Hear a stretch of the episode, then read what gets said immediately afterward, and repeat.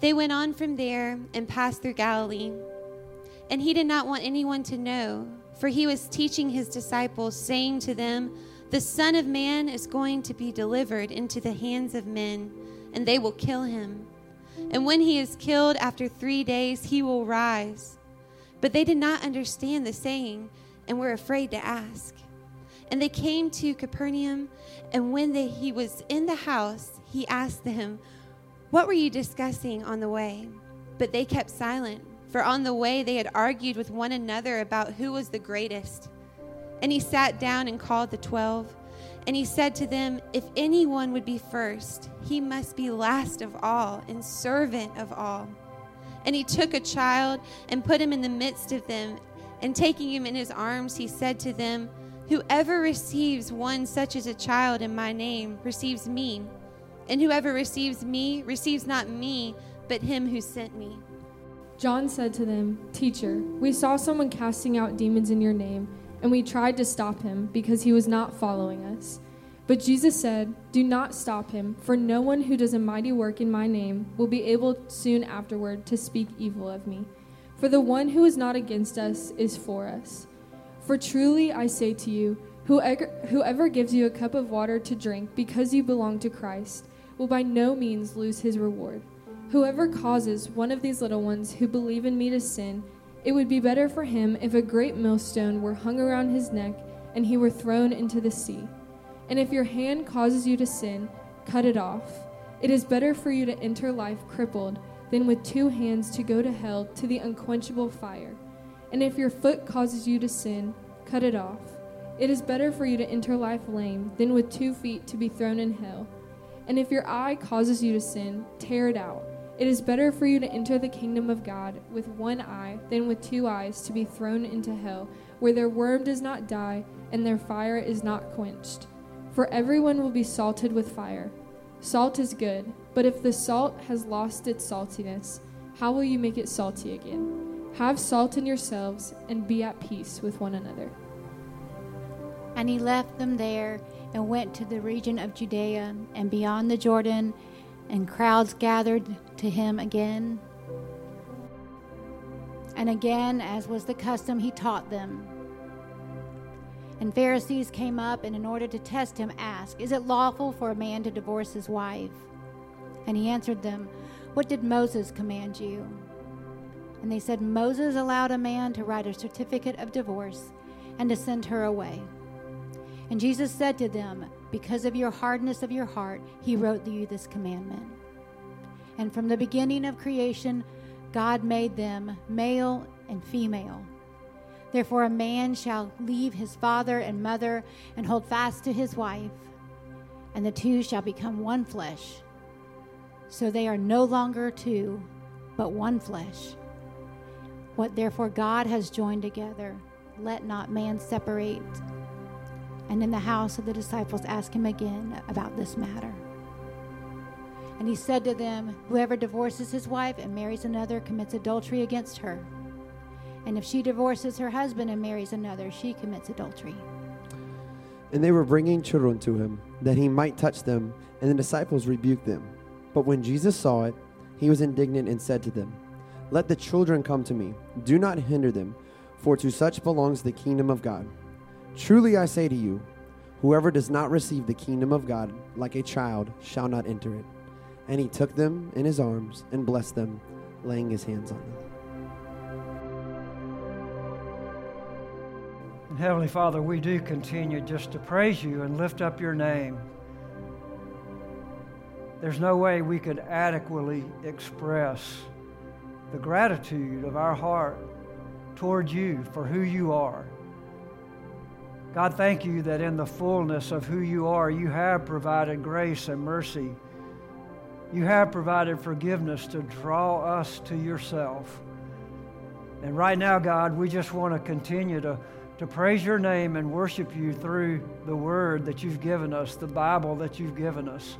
And as we open it, God, I pray that you would speak into our heart and use this time to draw us even closer to you than we've ever been before because you deserve that kind of praise.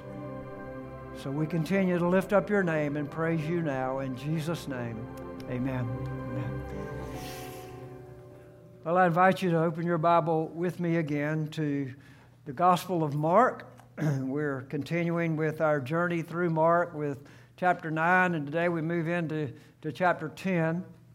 And um, I'm pleased to say here at Palmetto Shores that one of the greatest ministries we have is our Learning Center. Uh, it's the program that we have with preschool children Monday to Friday. And it's incredible. We teach our children to uh, obey and follow God. Uh, we teach our children to follow their parents and obey their parents and to obey and follow godly leadership. Um, often, uh, we, we understand and emphasize in life that, that we all follow someone. We all follow something, don't we? Uh, we follow patterns that we've developed since childhood. I, I, I, think of my grandfather. My grandfather is more than I was more than 90 years old when he passed away. And what I remember most about my grandfather was every morning he got up before daylight and he had a little breakfast. And then at 12 noon, he was sitting at the table waiting on his lunch. And then at 5:30 or so, he was sitting at the table waiting on his dinner. And at 9 o'clock, he went to bed. That was his pattern of life. He very rarely ever altered from that, from that pattern. He followed the pattern that I'm sure his parents had, had taught him and that his family structure uh, had followed. Oftentimes, we follow people that uh, we admire and those patterns are good and those patterns are healthy. We, we see attributes in people that we want to emulate. We read books that they write. We uh, evaluate uh, habits that they have and we try to follow those, those habits. We emulate their lifestyle as much as we possibly can. Other times in life, we may follow unhealthy patterns and habits. Uh, we develop habits and hang ups which lead to hurts and lead to problems. And often we find those issues difficult to overcome in life. Why? Because we choose to follow the wrong pattern, the wrong influence. It's critical for us to understand who and what we are following and for the reasons we're following who and what in life. In Mark chapter 9, we see Jesus headed toward his final destination, headed toward uh, Jerusalem. They have uh, he and his disciples have left Caesarea Philippi, and now they're on the way for the last time in the life of Jesus to head back to Jerusalem. And his focus is laser focused. He's focused on teaching his disciples what it looks like to be a true follower of his. His primary mission was ahead, but he still had much to teach his followers before he left them to carry out his ultimate mission. And so, with that in mind, I want to remind us this morning that there are three arenas in our passage that you heard read earlier there are three arenas for following the heart of Jesus in this text. So let's just look at them this morning and let me warn you up front that there's a great deal for us to apply to our life today if we truly want to be a disciple of Jesus in this text. So let's dig in and let's make a commitment from the outset that we're not only going to be hearers of the word, but we're going to be doers of the word of God today. So, with that in mind, the first of the three arenas is follow the heart of Jesus for discipleship. Follow the heart of Jesus for discipleship. In verse 30, the Bible says, They went on from there and passed through Galilee, and he did not want anyone to know, for he was teaching his disciples, saying to them, The Son of Man is going to be delivered into the hands of men, and they will kill him. And when he is killed after three days, he will rise. But they did not understand the saying and were afraid to ask him. So the mission of Jesus was very clear. He constantly shared that mission with his disciples privately, and he also shared that mission publicly. He said, The Son of Man is going to be delivered into the hands of men, and they will kill him. And when he is killed after three days, he will rise. And so Jesus was repeating his primary mission so that the disciples would get it. And yet, up to this point, they still hadn't got it. Jesus knew what his mission was. He endured the suffering and death going to the cross, allowing his blood to be shed, because he loves you that much. He loves you enough to die for you. And so he knew that was coming and he predicted that he would be killed. And then three days later, he would rise from the dead. Jesus loved you enough to die for you so that when you admit that you are a sinner and when you repent of your sin and truly turn away from your sin and turn to Jesus and give your life to Him and become a follower of His, then you have nothing to fear because he has victory over death. He arose from the grave to give you that victory. He loves you that much. And he was trying to convey that message to his disciples, and yet they didn't get it. I ask you today have you put your trust in him? Have you made the commitment to make all of life about Jesus? When you make that commitment, it changes everything. Everything about every part of your life, as it does every part of my life. But like his original disciples, most people today, most people today, have a hard time understanding that was the mission of Jesus. And that mission of Jesus can impact every life of every human being. No exceptions.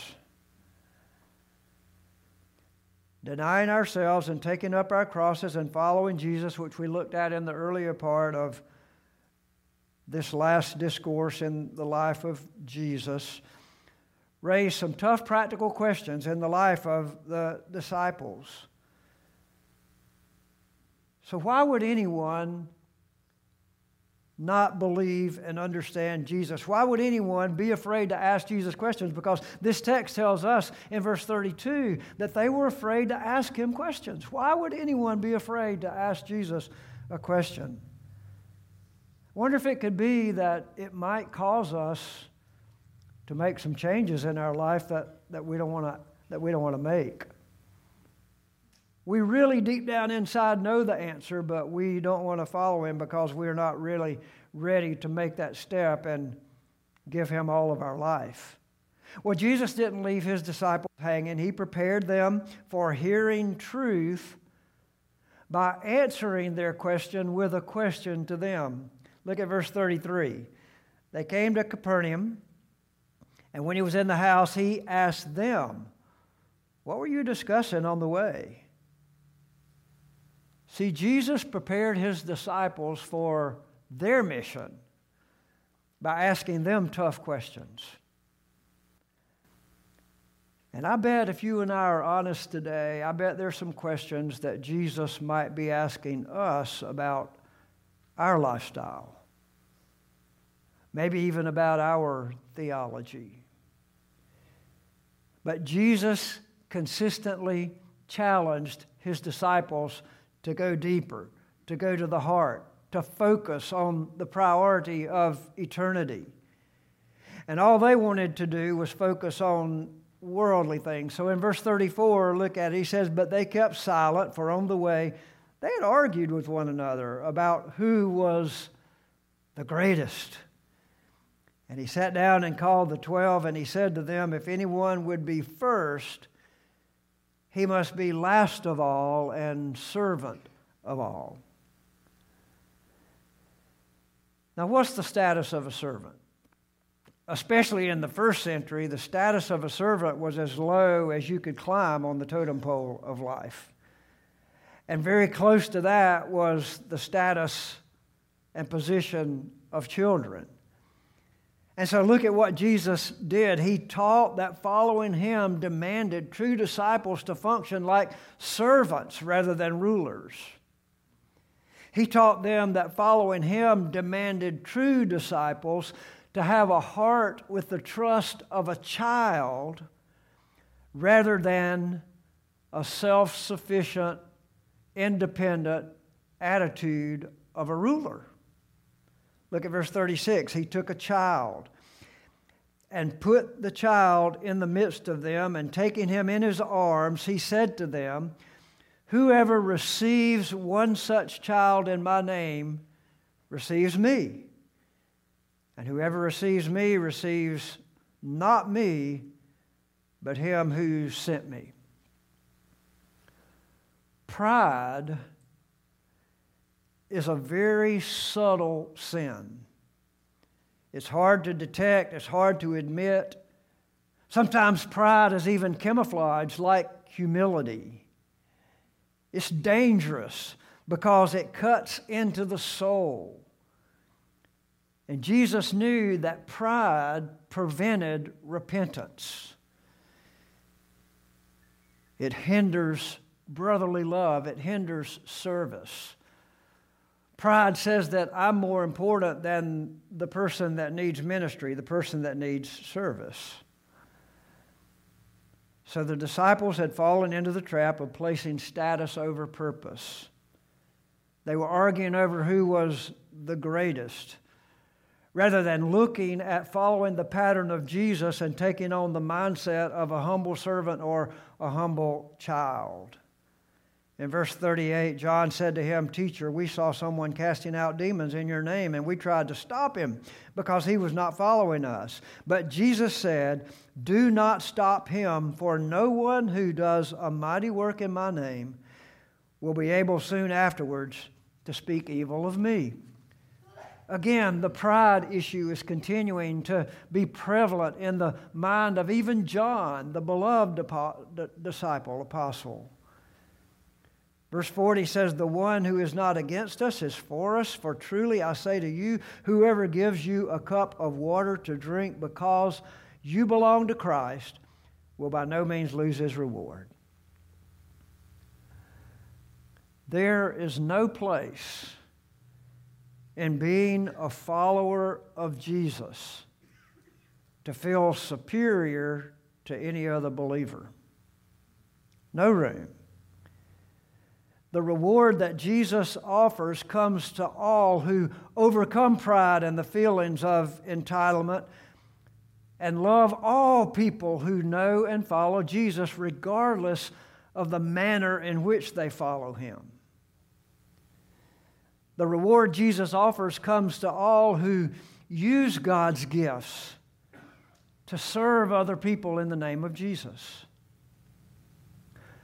I want to warn us, church be very careful how you judge other believers on non essential issues like the second coming of Christ, or musical styles, or liturgies, or how often we share communion, or speaking in tongues, or what Bible translation you use, or worship service times, what you wear when you go to church, these kinds of things. Be very careful how you judge other believers in Christ because there's no place in discipleship for putting yourself over and above any other believer on planet Earth.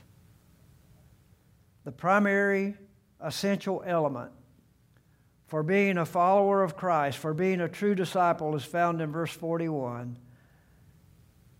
when to belong to Christ and follow his example is the standard for knowing Christ and following him. Belonging to him. So let me ask you again do you know Jesus? Do you belong to Him?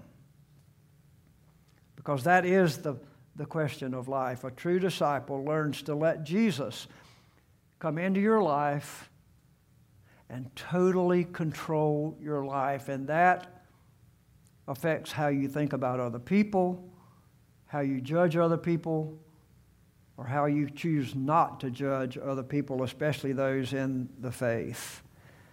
A true disciple learns to willingly and faithfully trust Jesus and give all glory to Him. A true disciple of Jesus wants to take our spiritual gifts and use them to glorify Him. The mission of this church is to make disciples who make disciples. And the biggest handicap to fulfilling this mission is sin in the life of the believer.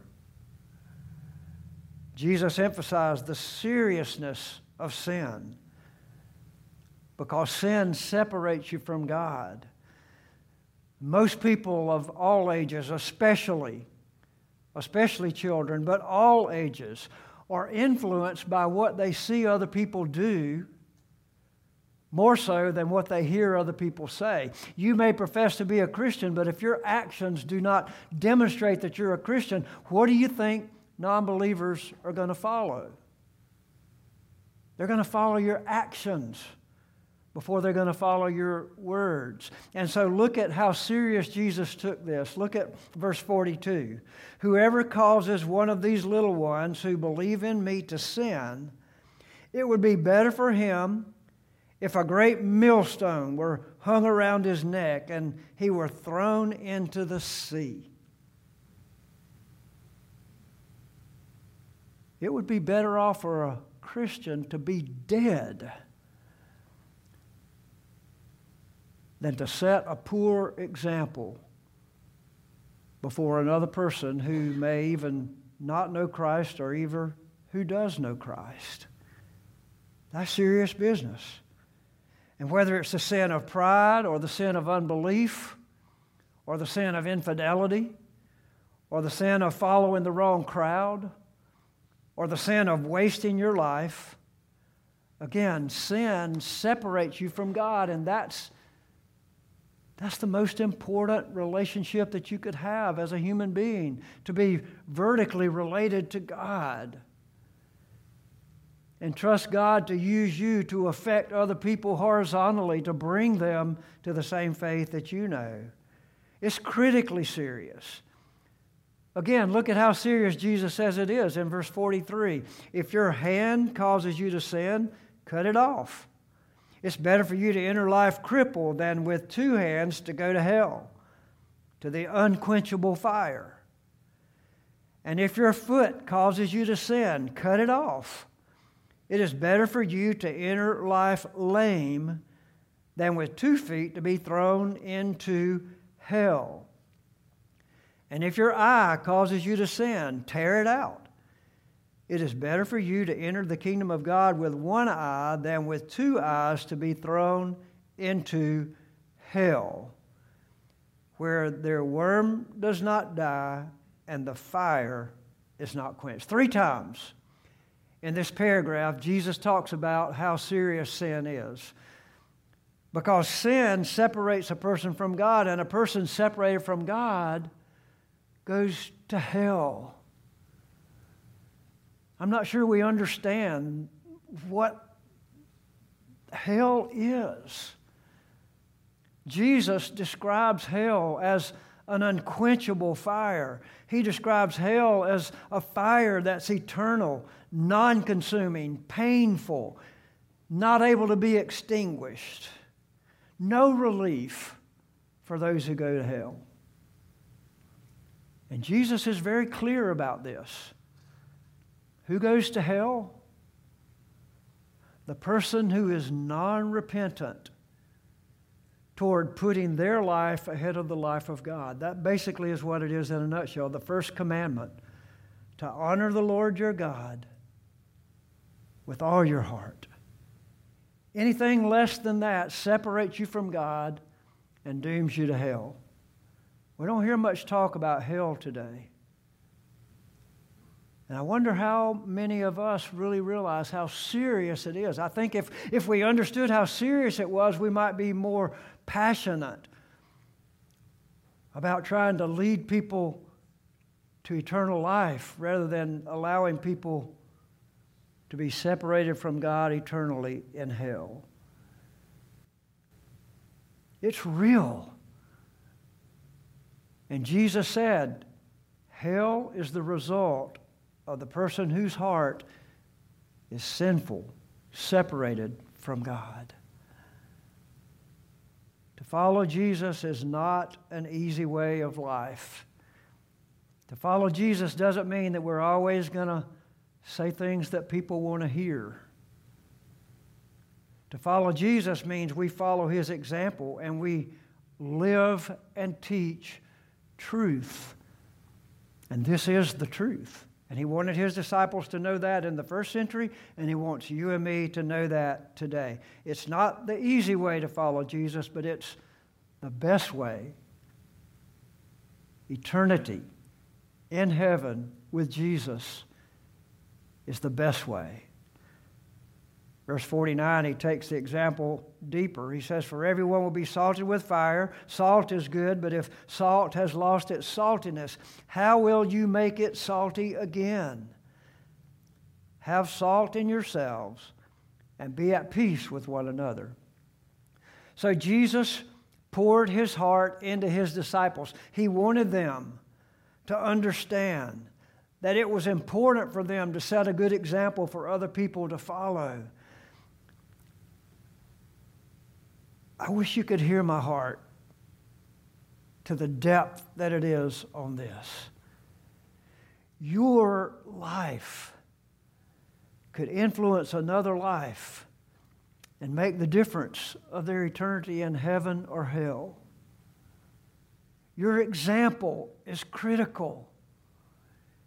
And Jesus describes what that example means here uh, as, as he talks about pouring salt into the life of an individual.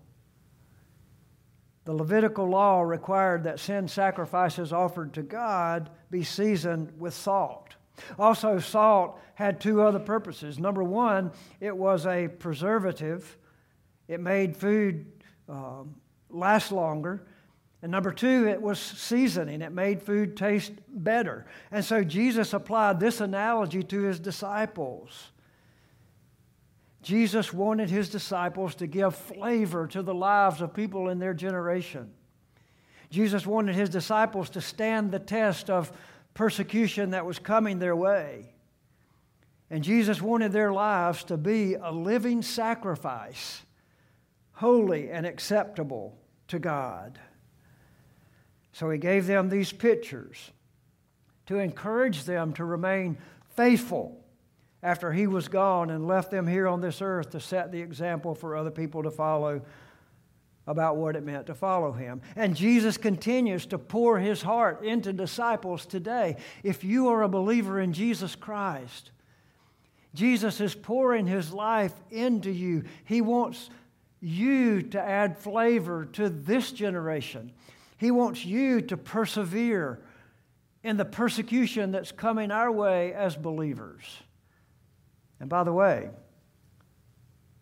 if you're not living under any persecution at all, I wonder how close you really are walking to Jesus, following his example. And thirdly, he wants your life to be a living sacrifice, holy and acceptable to God today in our generation. There is no greater blessing or privilege in life than to know Jesus and to make all of life about following Him. There's no greater privilege, no greater blessing than that. I want to challenge you as Jesus challenged his disciples to take hell seriously. I want to challenge you as Jesus challenged his disciples to take following him as the priority of your life.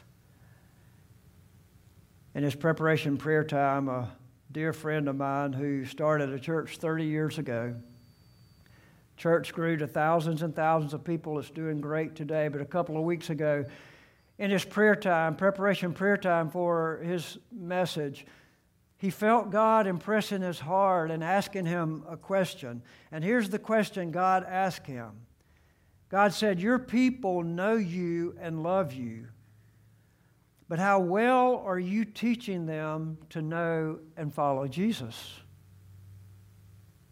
I have to ask myself that same question, and I want to challenge you to ask yourself that same question.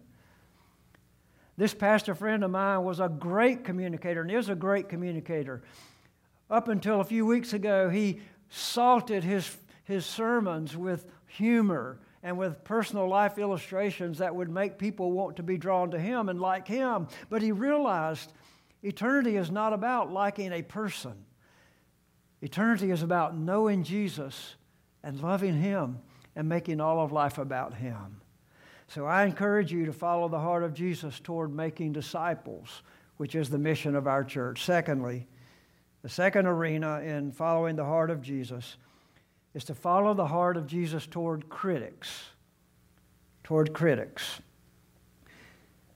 Chapter 10, verse 1 says, He left there and went to the region of Judea and beyond the Jordan, and crowds gathered to him again. And again, he, as was his custom, he taught them. And the Pharisees came up and, in order to test him, asked, Is it lawful for a man to divorce his wife? He answered them, What did Moses command you? And they said, Moses allowed a man to write a certificate of divorce and send her away.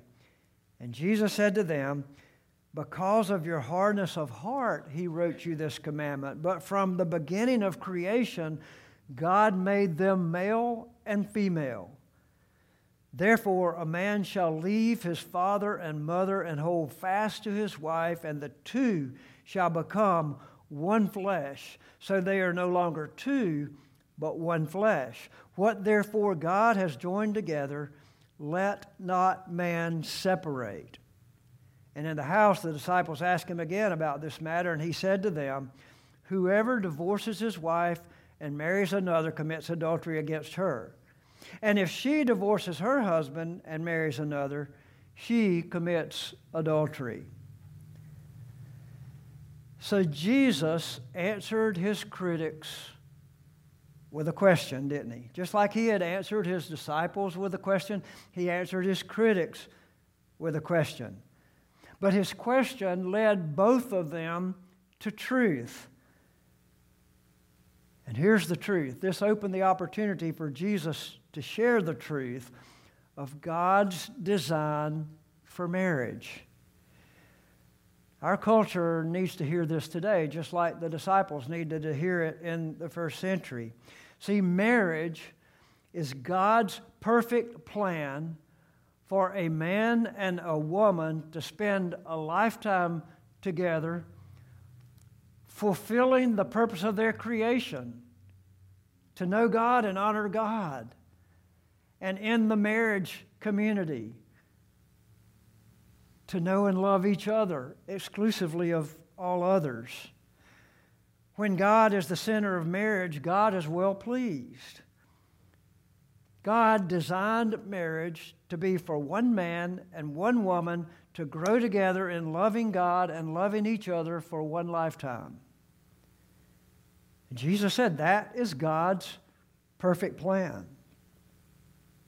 And breaking the marriage vow has serious consequences. It affects relationship with God.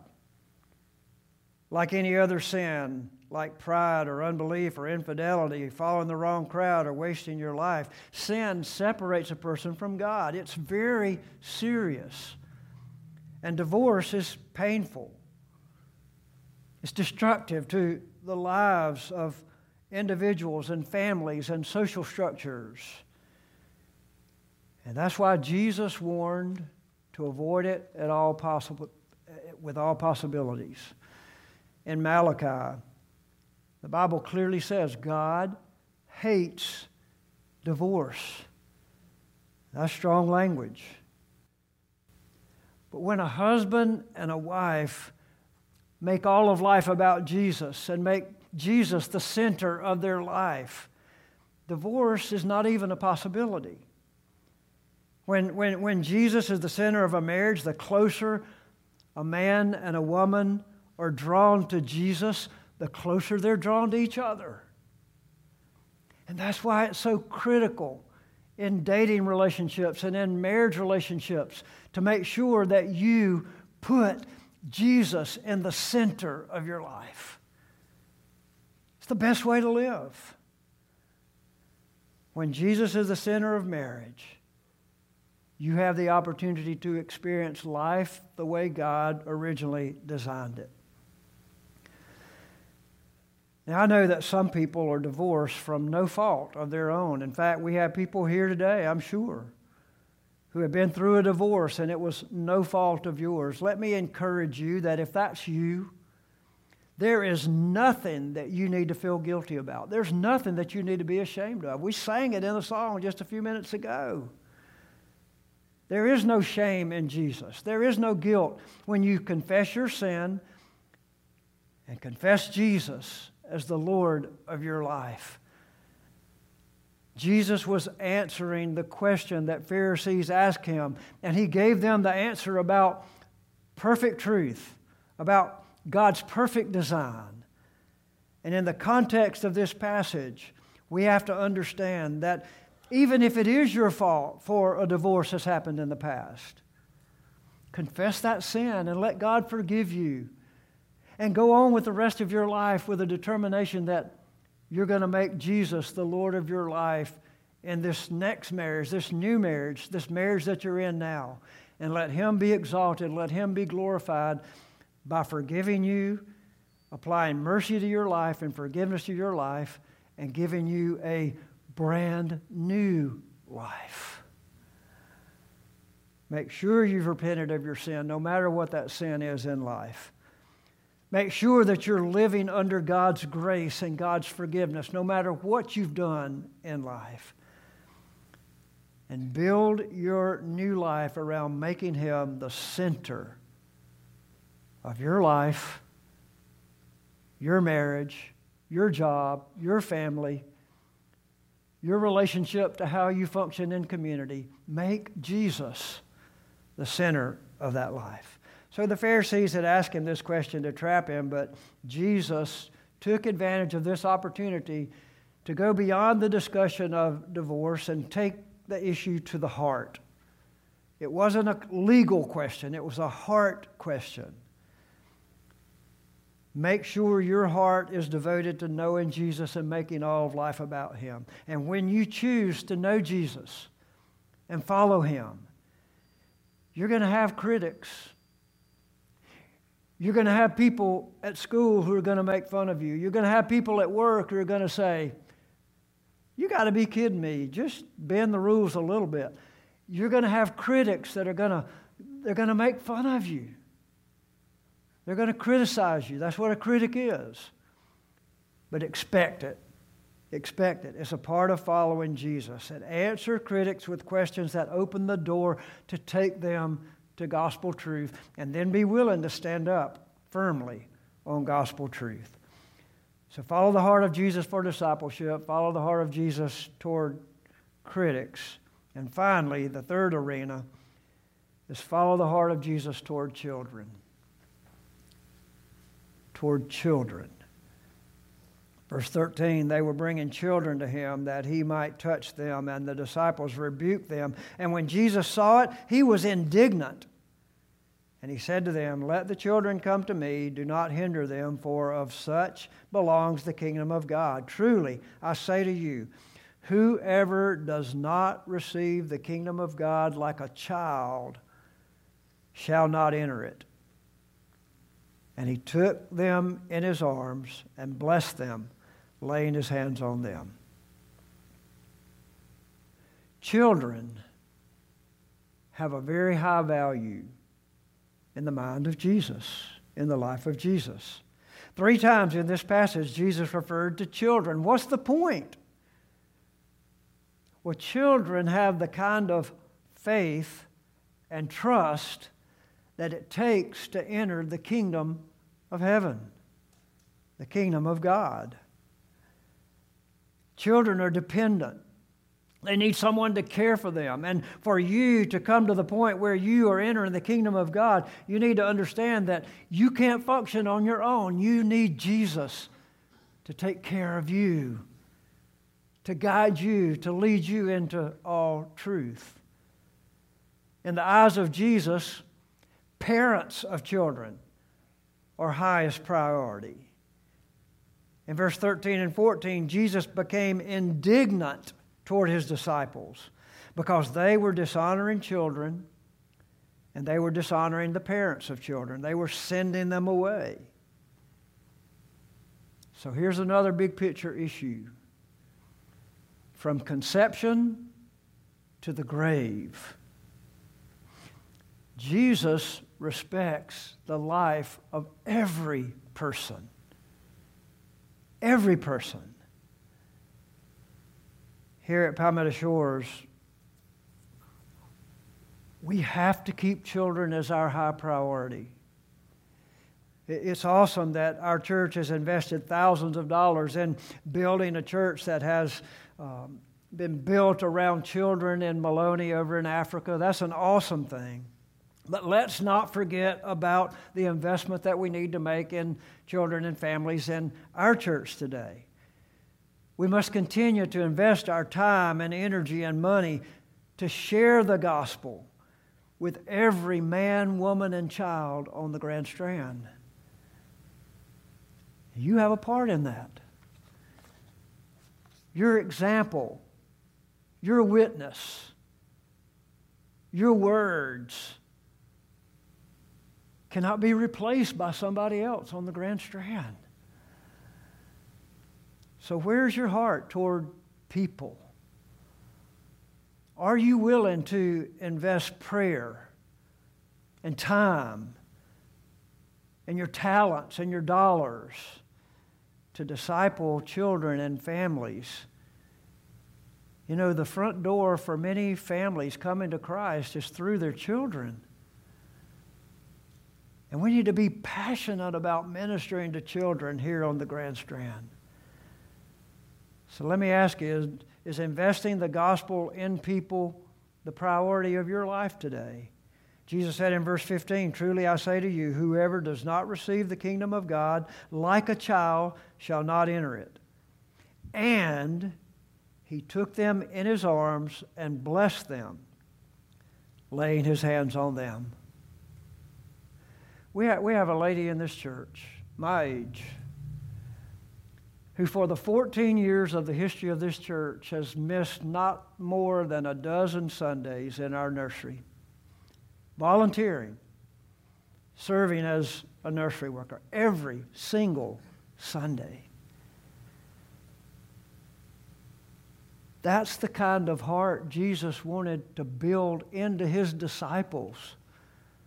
Not to have a superior, oh, well, that's somebody else's job. If God has given you a gift, and a temperament and a passion to serve God's family in any area and to serve outside in the kingdom in any area. And I challenge you today to take that seriously. Understand what God is saying to us about having a ministry serving heart. So let's wrap it up. There are five questions that I want you to take very seriously this morning. Maybe even take them home and talk about them over lunch or let God roll these questions over in your mind every day this coming week. First of all, do you know Jesus? Most important question of life. Do you know? I'm not saying do you know about him. I'm saying have you said, God, I'm a sinner. And I understand that my sin separates me from you, and this morning I've learned that my sin will send me to hell. God, I repent of my sin, and I want to turn away from my sin. I want to know you. I want to walk with you. I want to be a true follower of yours. Have you ever prayed that prayer? Committed your life to Him? Secondly, do you have the trust of a child? Because you can't come to Jesus And you can't be a follower of Jesus unless you trust him like a child trusts an adult. Thirdly, how are you making all of life about Jesus? In the home, in the school or workplace, in sports and recreation, your leisure time, whatever that might be? Are you making all of life about Jesus and letting Him use you to be an example? Fourthly, how are you making disciples who make disciples? And fifthly, what can you do to bring children and parents to Jesus? You're never too old to influence the lives of other people, to have a life changing relationship with Jesus. I remember when my parents gave their lives to Jesus. Our little family of seven had very little to offer God's kingdom. Uh, my parents were very simple. They were simply high school graduates. My dad worked a job as a lab technician in a chemical plant in our little town in South Alabama, and someone took the risk of sharing Jesus with him. He and my mom came to know Jesus through the witness of a person whose name I do not even know, but I'll tell you this I will be eternally grateful to that person because that person changed a whole generational cycle that was going nowhere but to hell and allowed my brothers and me, with the witness of our parents, to come to know Jesus and have a chance to serve Him as well. You never know how your life and your witness is going to be used by God to change a whole generation. Jesus wanted his disciples to follow him in discipleship. He wanted them to follow his heart in answering critics, and he wanted them to follow his heart in how they loved and respected children. And it all starts with knowing Jesus. Father, thank you today that we have the opportunity to follow your example and not only know and love you, which we have that opportunity. And I pray that not one person will leave here today without knowing you and loving you. But we also have an opportunity for our lives to make a huge difference as we open up our hearts and open up our mouths and open up our testimonies to share with other people what you've done for us. God, I know we've hit on some tough issues here today, and that's what truth is all about. Take away any sign of pride or superiority or judgmentalism or anything that would stand between us and you, and apply the blood of Jesus to it.